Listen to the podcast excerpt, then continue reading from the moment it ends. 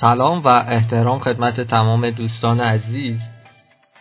این موضوع پادکست یه مخلوطی از چند تا مسئله. به نظرم باید یه بار برای همیشه در مورد مثلا پادکست صحبت کنیم. اینکه پادکست چیه کاری که ما داریم می‌کنیم چیه داستان این موضوع چیه.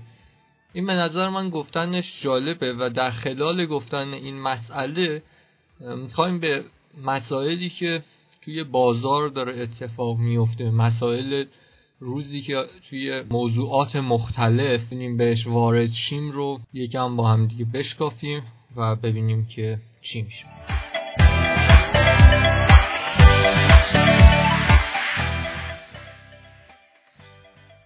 اولا که پادکست تعریفی که می‌کنن ازش توی دنیای تولید محتوا و بحث دیجیتال و بحثای این مدلی فایل صوتیه که اولا بالای مثلا سی دقیقه باشه. دوما توش در مورد یک موضوع مشخص چه یک سناریو و چه یک فرایند صحبت بشه. و موضوع دیگه هم که در تعریف پادکست میگن میگن محتوا صوتی کتاب. یعنی میگن باید نوشته داشته باشی و از روی اون نوشته و از روی اون سناریو و کتابت محتوای صوتی رو تولید کنی. این میشه پادکست.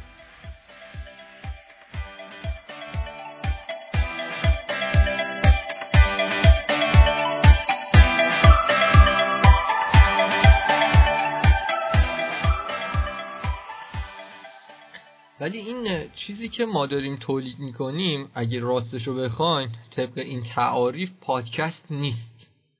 این چیزی که ما الان داریم تولید می‌کنیم توی این کانال میشه گفت مثلا آدیو پست یا مثلا این مدل کانال رو بگیم آدیو بلاگ. و این مدلی بشه اسمش رو گذاشت. منتهای مراتب این چیزی که حالا از پادکست هم تعریف می‌کنن می‌تونه تغییر کنه. آخه مثلا چیز که نیست که یه متن غیر قابل تغییر که نیست که یه موضوعی که حالا تعریف کردن. ما اومدیم گفتیم که خب چه کاریه؟ ما همین چیزی که در مورد بورس صحبت می‌کنیم و در موردش توضیح میدیم رو می‌تونیم اسم پادکست بذاریم روش. حالا درست سی دقیقه نیست. اما تمام خصوصیت های یک پادکست رو داره. متن هم خیلی از پادکست ها متن داره خیلی هاشون هم متن نداره. به این علت که اصلا داشتن یا نداشتن متن رو هم من در نهایت به این نتیجه رسیدم که فرق چندانی نمی‌کنه. شما می‌خواید یه نتیجه هدف مهمه دیگه. هدف اینه که یک موضوع رو به صورت یک فایل صوتی بتونی بشکافی.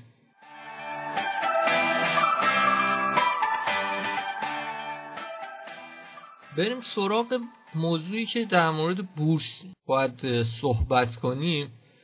اینه که یک سر سود کردن یا فعالیت های مالی اسمشو بذاریم فعالیت مالی. یک سر این مدل سرمایه گذاری ها و کارها همیشه زیانه. یک سرش سوده. قرار نیست که همیشه هر سرمایه گذاری بهت سود بده. سرمایه گذاری بهت سود میده که در موردش اطلاعات داشته باشی توش تخصص داشته باشی بتونی اون مسئله رو تحلیل کنی و بتونی در مورد اون تحلیلت استراتژی داشته باشی. این بهت سود میده. حالا این موضوع می‌تونه توی مسائل مختلف باشه. در مورد یه سوپرمارکت هم همین داستان اتفاق میفته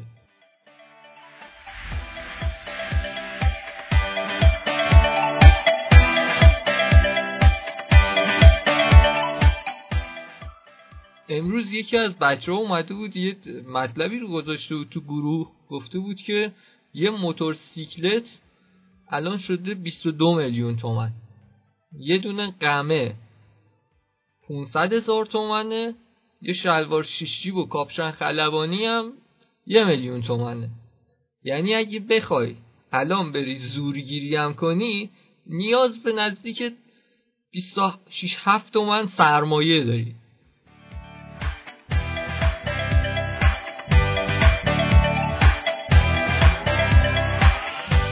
داستان اینه که این دوستان موضوع رو از یه منظری دیدن. که این منظر یه مقدار جالب و تنز و ترش و شیرینه. اما یه واقعیتی هم توی این مسئله نهفته است. اینکه ابزار اون کار رو یا مثلا تخصص اون کار رو حتی نیومدن توی تحلیل لحاظ کنن. بعد پاسخی که من به این دوست عزیزمون توی گروه دادم این بود که آقا همه اینا لازمه درست اما قیافه نادخ هم می‌خواد. مثلا شما اگه قرار زورگیری هم کنی قیافت نادخ نباشه سیستمت نادخ نباشه توی اون حوزه هم موفق نمیشی. اول باید بدونی کیو زور بگیری. یعنی شما اگه پای صحبت یه زورگیر بشینی اینم یه تخصصی داره. مثلا زورگیر محترم بری باش صحبت کنیم. یا آقا کسی رو باید زورگیری کنی که اصلا جستش کوچیکه. بعد احساس می‌کنی بزن نیست بخوره. می‌تونید مثلا با یه قمه سریع بترسونیش.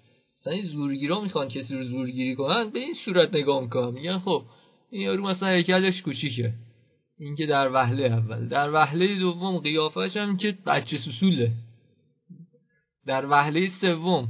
من برم یه قمه بگیرم بالا سرش این میترسه کلا خودشو میبازه. هرچی بگم سریع انجام میده و هیچ مقاومتی نمی‌کنه و میرم. حالا بعضی وقتا هم این دوستان محاسباتشون اشتباه عذاب در میاد می‌زنن به کادون می‌بینن همون یارو می‌زنه اینا رو شتکشون می‌کنه. ولی خب بالاخره اینجوری مسئله رو میشکافن. پس مشخص میشه که یه تخصصی دارن. یه, یه چیزی به اسم تخصص توی اون حوزه هم حتی وجود داره. حالا توی تک تک کارهایی که میریم انجام میدیم این موضوع تخصص باید سنجیده بشه و باید بهش نمره داده بشه. مثلا یه سوپرمارکت وقتی می‌خوای بزنی کم کم توی کارت رشد می‌کنی و پیشرفت می‌کنی و دارای یه تخصصی میشی. ببینید دقت کردم توی جاهای مختلف. کسی که میاد همینجوری مثلا یه سرمایه ای رو داره می‌خواد یه کاری رو شروع کنه میاد یه سوپرمارکت می‌زنه تو 70 80 درصد موارد اینا کم میارن ورشکسته طوری میشن و میبندن و میرن. دلیلش هم اینه که اینا اولش فکر می‌کنن سوپرمارکت دیگه یه کار آسونه. همینجوری چه می‌دونم یه جنسی رو میاری شروع می‌کنی به کار کردن میفروشی یه سودی در میاری این میشه اون میشه و کار راحتیه. وقتی میان توی کار می‌بینن که او سوپرمارکت چند تا داستان خیلی سخت داره. یکی این که شما باید قدرت برخورد اجتماعی در حدی باشه که مردم باید حال کنن. یه سوپرمارکتی باشی که حوصله گپ زدن با مردم رو نداری حوصله برخورد خوشگل با مردم رو نداری شک نکن که اگه توی محل باشی ساکنین اون محل کمتر میان سوپرمارکت تو. مگر اینکه مجبور باشن. اگه مجبور باشن بحثش جداست. یا می‌بینی توی شهرکی هستی که فقط تویی. اون بنده خدا بخواد نخواد باید گذرش به پست تو بخوره. حالا هر چقدرم عنق باشی بازم اون بنده خدا مجبوره یه جورایی. ولی اگه یه شخصیت عنق باشی و سوپرمارکت بزنی اولا تو برخوردهای اجتماعی که قافیه رو باختی. دوما سوپرمارکت یه موضوعی داره به اسم نسیه خری یه سری افراد هستن میان اولش با یه سیستم خیلی متمدنانه و خیلی, خیلی خوشگل میان جلو و اولش مثلا 5 تومنشون میمونه 10 تومنشون میمونه بعد کم کم میشه 20 تومن بعد میشه 50 تومن بعد میشه 100 تومن. بعد که شد یه عددی که خواستن بپیچونن اگه احتمالا بپیچون باشن میپیچوننت. بعد شما نگاه می‌کنی که سر سال ده میلیون 20 میلیون سی میلیون از مردم طلبکاری و بعضی از این بدهی ها مثل این بدهیاییه که بانک ها دارن یه سری از این بانک های بدهیایی دارن اسم مشکوک الوصول. یعنی یه ردیف وامه که اینا دادن. یه سری وامه. بعد این وام ها الان اینکه بگیرن یا نگیرن مشکوکه. مشکوک الوصول. رقم رقم همچین نسبتا سنگینی هم هست حالا توی نظام بانکی ما. یه رقمی هست به اسم لاوصول. یعنی یا اینکه نمیشه گرفت معلومه. یا رو اصلا ایران نیست. توی سوپرمارکت هم همین مسئله دقیقا پیش میاد. همین مسئله که بعضی از این طلبایی که شما داری از مردم مشکوک الوصوله. بعضی هاشون هم که دیگه لاوصوله یارو اصلا اومده با دعوا کرده. یه چیزی به هم گفتین بعد پاشده رفته گفته اصلا نمیام دیگه نمی‌تونی هم پولتو ازم بگیری. یه چیزای اینجوری هم پیش میاد بالاخره. بعد که طرف میاد توی این سوپرمارکت کارش شروع می‌کنه کم کم این رفتارهای اجتماعی رو یاد می‌گیره کم کم اعتبار سنجی به آدم ها رو یاد می‌گیره. اینکه اگه مثلا یه مشتری با این تون شخصیتی اومد چجوری باش رفتار کنه؟ با مشتری خانم چجوری رفتار کنه؟ با مشتری آقا چجوری رفتار کنه؟ مشتری خانم رو چه چیزایی حساسه؟ مشتری آقا رو چه چیزایی حساسه؟ و هزاران مسئله دیگه.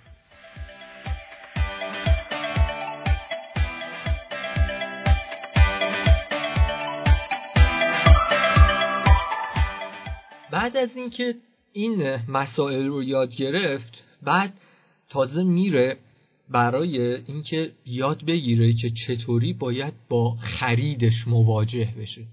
ببینید یکی از مسائلی که توی سوپرمارکت داشتن یا توی خیلی از مشاغل توزیعی که الان وجود داره اهمیت داره اینه که شما خرید خوب انجام بدی. بتونی با اون ویزیتور و با اون شرکتی که برات یه کالایی رو میاره ارتباط بهتری داشته باشی. بتونی نسیه ازش بخری امانی ازش بخری. یه سری کارهای این مدلی توی کسب و کارهایی مثل سوپرمارکت خیلی اهمیت داره. اینا رو توی سالهای دوم، سوم، چهارمی که داری کار می‌کنی کم کم یاد می‌گیری. و شما توی سال پنجم و ششم تقریبا یه لیسانس مدیریت سوپرمارکت داری. یه شخصی میره دانشگاه چهار سال درس می‌خونه. اونم تازه تئوری. اونم تازه الان با این وضعیتی که دانشگاه ما از ترم گذشته و این ترم پیدا کرده که همه آموزش مجازی شده.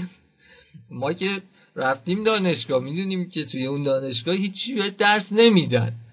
رسما اگه دانشجوی خیلی زبر و زرنگی باشی خیلی پیگیر باشی خودت با مطالعات خارج از دانشگاه باید یه چیزی در مورد رشته ای که می‌خونید تحصیل کنی. و اگر اون مسائلی که اصلا توی دانشگاه به درس میدن زمین تا آسمون با واقعیت کار متفاوته. اما وقتی یه سوپرمارکت داری اینجوری نیست. شما با واقعیت مسئله مواجهی و کم کم در طی زمان داری یاد می‌گیری. بعد از پنج سال شما تخصصی که توی مدیریت سوپرمارکت داری خودش یه چیز ارزشمند حساب میشه. خود این یک مسئله که تو رو توی کارهای دیگه هم خیلی جلو می‌بره. کسی که پنج سال یک business نسبتا ثابتی رو داره آدم کمهوش و کم توانی نیست به نظر من. و این تخصص توی جای جای زندگیش می‌تونه کاربرد داشته باشه براش. وضعیت بازار ما هم توی بورس تقریبا یه چنین مسئله وجود داره. شما یه سری از افراد رو می‌بینین که میان در طی سه سال چهار سال یه مسیری رو میرن توی بازار که کارشناسای 20 ساله هم اونجوری نمی‌تونن بازار رو ببینن. کسایی توی بازار وجود دارن که در طی یک سال و نیمه که وارد شدن واقعا چه به لحاظ آموزشی چه به لحاظ تحلیلی چه به لحاظ تحقیقی از هر نظر که داری حساب می‌کنی دو سه سر و گردن از خیلی از افرادی که توی بورس فعالن بیشتر دارن فعالیت می‌کنن و بیشتر دارن جذب اطلاعات می‌کنن این موضوع مسئله خیلی جالبیه که می‌خوام بهتون بگم وقتی شما توی دوره تحصیلی قرار می‌گیرین اون پیک زمان خیلی می‌تونه کمکتون کنه برای اینکه اون مقطع رو راحت تر طی کنید ما الان توی بازارمون تقریبا هر مسئله و هر موضوعی که یک فعال بازار می‌تونه باش برخورد کنه رو داریم باش مواجه میشیم. سیستم معاملات الگوریتمی رو داریم باش مواجه میشیم. من تحقیق خیلی زیادی کردم راجع به این مسئله. این شکلی که معاملات الگوریتمی داره تو کشور ما انجام میشه تقریبا میشه گفت در همه جای دنیا ممنوعه. ولی اینکه چرا اینا دارن اینقدر روی این مسئله هی مانور میدن و هی میان این موضوع رو بیان می‌کنن که آقا این چه می‌دونم موقتیه موقتیه بر من جالبه. خب از الان من باید خودم رو با این واقعیت مواجه کنم که این موضوع مثل اینکه موقتیه. و باید برم برای ادامه این مسیر کاری رو انجام بدم که این معاملات الگوریتمی و استراتژی من آسیب نزنه. به نظرم این راه حلیه که می‌تونه ما رو از این وضعیت یه مقدار خارج کنه. توی بحث آموزش یه مسائلی وجود داره به اسم دوره آموزش یا دوره کاربرد اون آموزش. این خیلی اهمیت داره که وقتی در مورد یه مسئله آموزش می‌بینی توی چه دوره‌ای واقع شده باشی و آیا این دوره‌ای که توش واقع شدی با اون مسائل آموزشی که یاد گرفتی آیا با همدیگه اصلا نسبتی داره؟ با همدیگه جور هستن؟ این موضوع اهمیت خیلی ویژه‌ای داره. مخصوصا الان توی بازار ما. داریم می‌بینیم که بازار ما یه بازار عجیب غریب و جالبا در نوع خودشه. مسائل خیلی ویژه‌ای توی این بازار اتفاق میفته که کمتر فعال بازار بورسی در دنیا باش مواجه میشه. یعنی شما توی بورس های جهانی اگر شرایط بازار ما رو برین نگاه کنین می‌بینین که خیلی از مسائلی که توی بازار ما پیش میاد در هیچ جای تقریبا پیش نیومده. مثلا این داستانی که توی شاخص ما اتفاق افتاده بعضیا معتقدن که شاخص مصنوعی بالاست و سهم ها خیلی افت کردن. که این حرف حرف درستیه. بعضیا معتقدن و میگن که آقا شاخص سازی داره میشه و شاخص رو بالا نگه میدارن. وگرنه عدد شاخص خیلی پایین تر از ایناست. این هم حرف درستیه در نوع خودش. بعضی ها توی این مسئله به یه حرفی دارن رجوع می‌کنن و به یه موضوعی رجوع می‌کنن. یا آقا اصلا شاخص عددش غلطه. این شاخص بارداره. این شاخص اصطلاحا شاخص چاقه. این داستان شاخص چاق به این صورته که ببینید فرض کنید یه سهمی وجود داره. الان قیمتش پنج هزار تومنه. هزار تومن سود توی مجمع تقسیم می‌کنه. این هزار تومن از عدد و از قیمت این سهم کم میشه و روز بعد از مجمع که بازگشایی انجام میشه قیمت این سهم چهار هزار تومنه. پایین اومدن این پنج تا چار در شاخص بی تأثیره اما بالا رفتن این عدد و بالا رفتن این قیمت در شاخص تاثیر مثبت می‌ذاره. این شده که الان ما این عدد یک میلیون و چه می‌دونم 600 و یک میلیون و 500 و یک میلیون و 400 که داریم این واقعی نیست. این به علاوه سودهای مجامعی که از سال 1369 فکر می‌کنم تا الان توی بازار بورس و بازار فرابورس توضیح شده. اینها از شاخص کسر نشدن. یه دعوایی رو افتاده این روزا دارم می‌بینم توی فضای بورس سر همین جریان که آیا شاخص بالاست آیا شاخص پایین حرفاشون رو درست نمی‌زنن. یعنی نمی‌تونن برای اون مسئله اقتصادی که تو ذهنشون هست دلیل و استدلال درستی بیارن.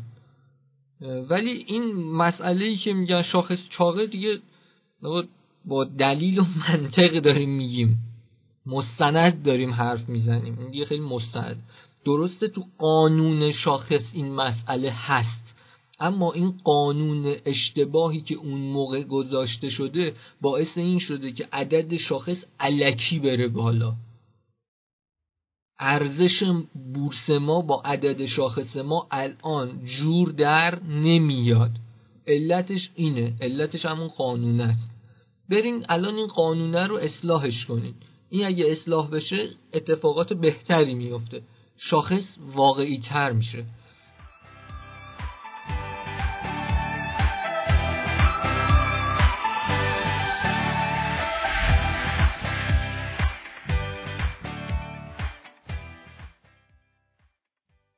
دیدم که دیشب جناب آقای پور ابراهیمی رئیس کمیسیون اقتصادی مجلس اومدن توی تلویزیون و از واژه اصلاح استفاده کردن. جناب آقای پور ابراهیمی این اتفاقی که تو بورس ما افتاده اسمش ریزشه اصلاح نیست. اصلاح یک تعریفی داره یه مشخصاتی داره. میگن آقا اگه انقدر رسید به فلان فیبو رسید به فلان وضعیت رسید. آقا وقتی 70 درصد بورس ارزشش از بین رفته شما نمی‌تونی بگی این اصلاح بوده. این ریزش. این اسمش ریزشه. اینو من نمیگم اینو خیلی از بزرگای بازار میگن که شما هم قبولشون دارین میگن ریزش. و نکته عجیب غریبی هم که هست اینه که این هفتاد درصد ریزش اتفاق افتاده اما شاخص کماکان بالاست. شاخص نسبت به بازار بالاتره. اگه می‌خواین عمق فاجعه رو توی این ریزش ها ببینین باید برین شاخص هموزن رو نگاه کنین. شاخص هموزن الان به بازار نزدیکتره. شاخص کل از بازار فاصله گرفته. خودش رو کنده. سهم های شاخص ساز خودشون رو از بازار یه جورایی کندن. بازار داره خطر دو قسمتی شدن اتفاق میفته توش. مسئله جالبتری هم که حالا جناب پور ابراهیمی بهش اشاره کردن فرمودن که این P به E رو سهامداران دقت کنن که مثلا برن زیر چهار بخرن. خب جناب پور ابراهیمی چند تا مگه سهم داریم که P به E شون زیر چهاره شما تا حالا لیست همین چیزی که میفرمایین رو دیدین؟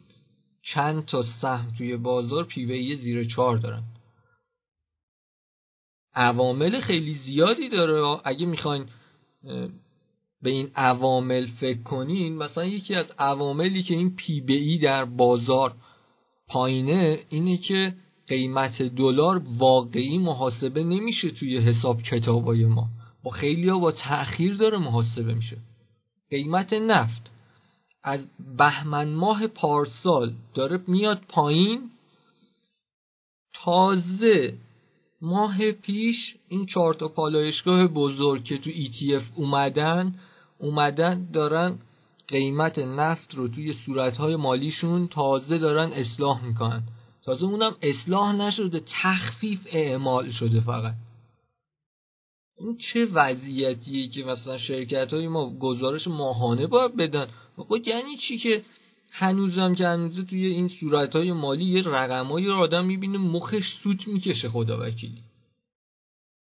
شرکت سایپا یه عدد و رقمی ازش اومده بیرون حالا این عمومی شد و مردم خدا رو شکر حداقل با تحلیل بنیادی دارن یه مقدار آشنا میشن یا آقا برین این صورت های مالی صورت های فروش این شرکت ها رو ببینین.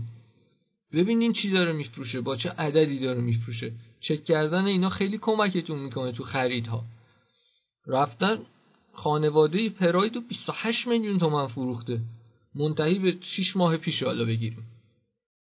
خب وقتی اینطوری تو صورت مالیتون میارین ما که می‌دونیم 28 تومن نفروختی. 28 تومن به کی فروختی؟ خب بیار دیگه قره کشی اگه فروختی که خیلی بیشتر عددش. اگه کف بازار پخش کردی که معلوم قیمت نمایندگی چند میدی تو که ما می‌دونیم بیشتر از این فروختی. شرکت محترم سایپا با نماد خساپا. ولی اینو حداقل درستش کنین 28 تومن. خب معلومه وقتی اینجوری صورت مالی میدین این شرکت زیان انباشته جمع می‌کنه. داراییهاش اصلا واقعی نیست. سایپا اون همه دارایی دستشونه. آقایون مدیران سایپا اگه نمی‌تونن درست مدیریت کنن نه یا نندازن تقصیر این که چه می‌دونم قیمت ماشین اینجوری است قیمت ماشین. شما خیلی خیلی دیگه تعطیلین. اگه نمی‌تونین با این وضعیت فروش و با این بازار انحصاری که دستتون آقا 98 درصد خودروی ایران 98 درصد فروش خودروی داخلی ایران دست این دوتا شرکته. بعد اینا با این شرایط چطوری نمی‌تونن سود از این شرکت خارج کنن؟ من برام واقعا عجیبه. هر سالم میای می‌بینی زیان انباشتوی سنگین هر سالم می‌بینی زیان انباشتوی سنگین. بعد استدلال های عجیب غریب و کذایی بعضن واقعا کذایی. اینجوری اونجوری تحریم. چه ربطی تحریم داره؟ سی ساله نتونستی یه پراید داخلی سازی کنی؟ می‌دادین پنج ساله این شر... یه سری شرکت هایی که تو ایران الان توی بورس هستن یه سری کارا می‌کنن واقعا عجایب. من الان یه مجموعه رو می‌شناسم.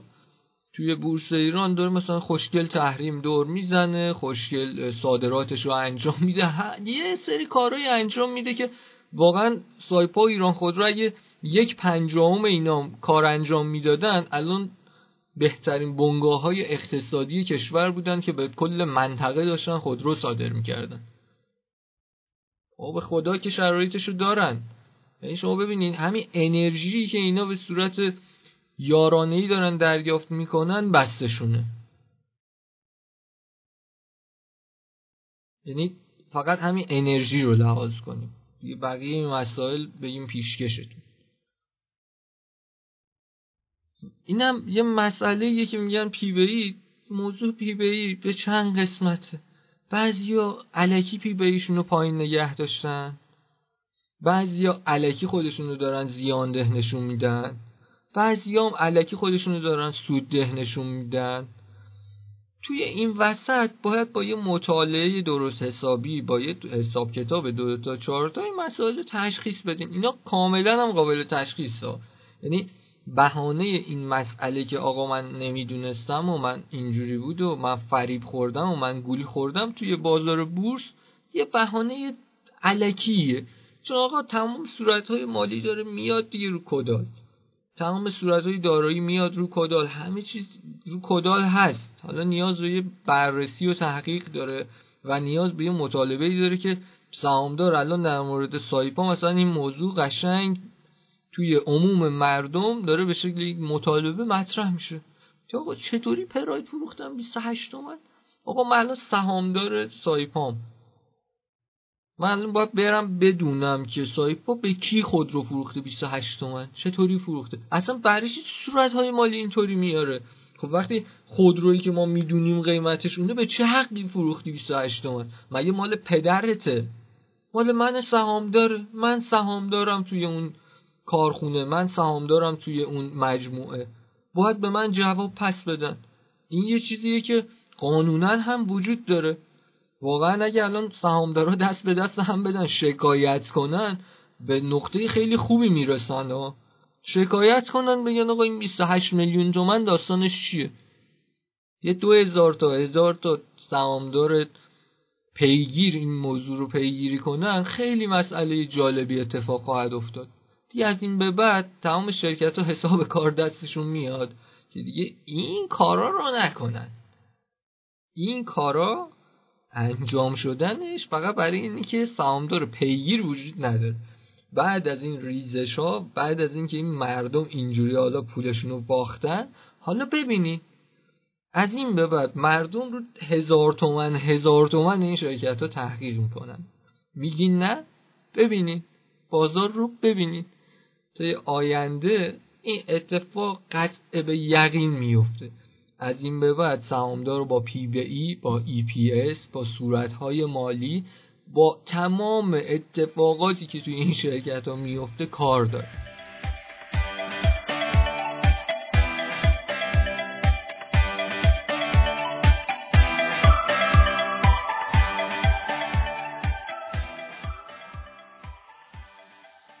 موضوع بعدی هم که باید توی این قصه ببینیم اینه که این کارو کردن پولای ترسو از بورس خارج شده الان به سمت بانک ها رفته.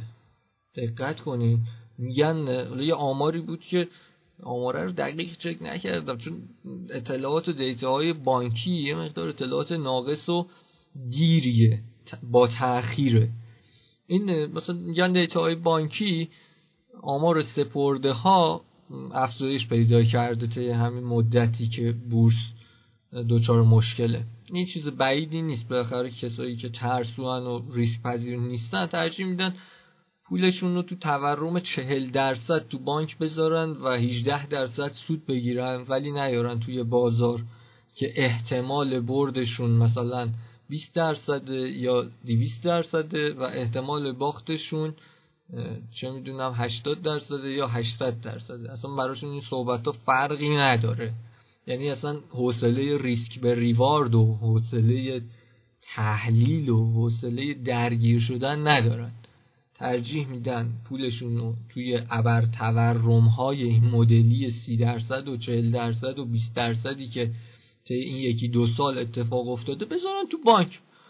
خب دیگه واقعا به این آدما نمیشه حرفی زد. نباید هم حرفی بزنیم. فقط می‌خوام بهت بگم خسته نباشی دلاور.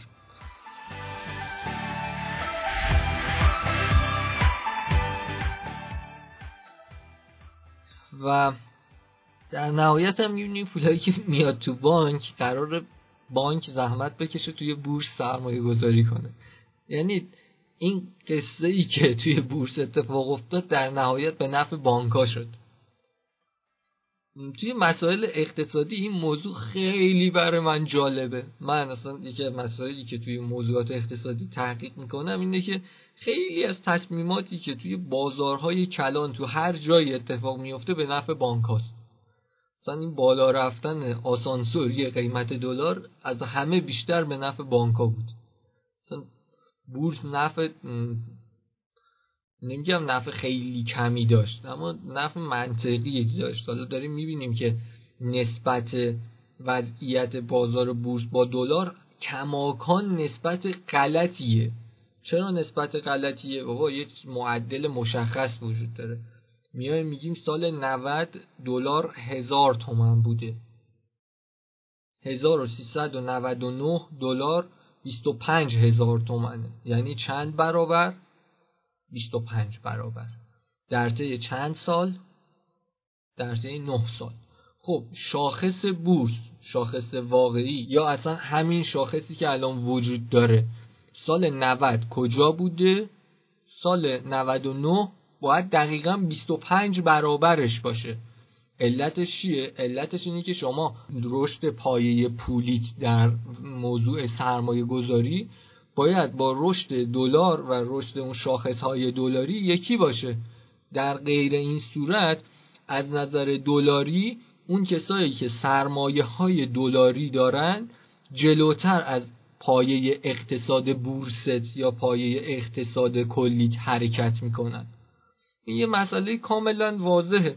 ولی خب این موضوع موضوع پیچیدهیه برای مردم و این مسئله اینجوری شده که میگن رشد بورس رو دو ساله دارن بیان می‌کنن میگن بورس در عرض یک سال اخیر هشت برابر شده است. خب عزیزم در طی نه سال اخیر چند برابر شده است؟ در طی یک سال اخیر که فهمیدیم هشت برابر شد. اما در طی نه سال اخیر چند برابر شده است؟ شما اگه یه پایه‌ای به اسم دلار رو می‌گیری الان باید بهت بگم که توی این بالا رفتن دلار بانک ها بیشترین سود و نفع رو بردن.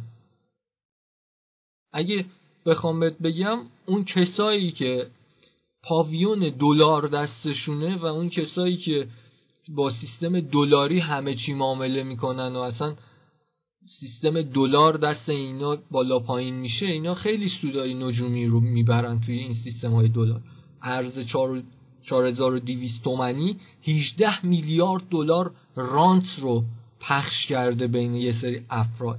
18 میلیارد دلار می‌خوایم بدونین چقدر 18 برابر این پولیه که الان صندوق توسعه ملی می‌خواد به بورس تزریق کنه و هنوز میگن آقا داره در حال کارت به کارت شدن آقا در حال اومدن سه هفته است می‌خوان نزدیک یک میلیارد دلار که مصوب کردن 500 میلیون دلار می‌خوان واریز کنن. یعنی نصف اون عددی که صندوق توسعه ملی مصوب کردن می‌خوان واریز کنن. همین رو هم سه هفته لفتش دادن. خب این رو بذارین در کنار تصمیم ارز 4200 تومانی.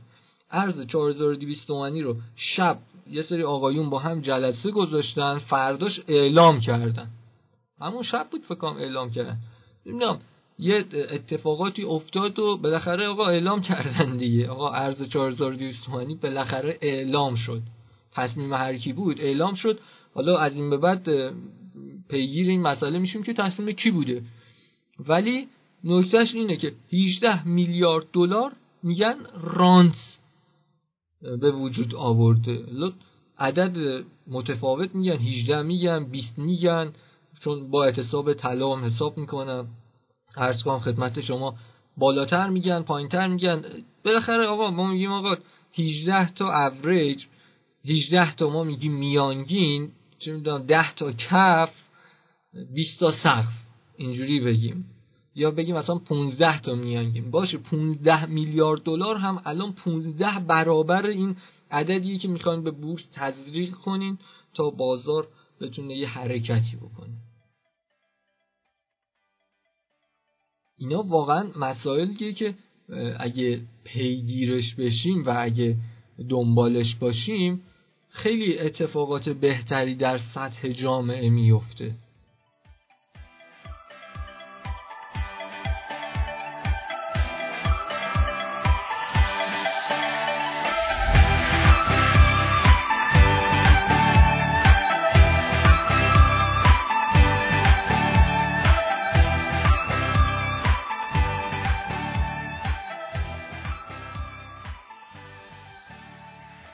امیدوارم که این وضعیت بازار رو بتونین بهتر تحلیل کنین.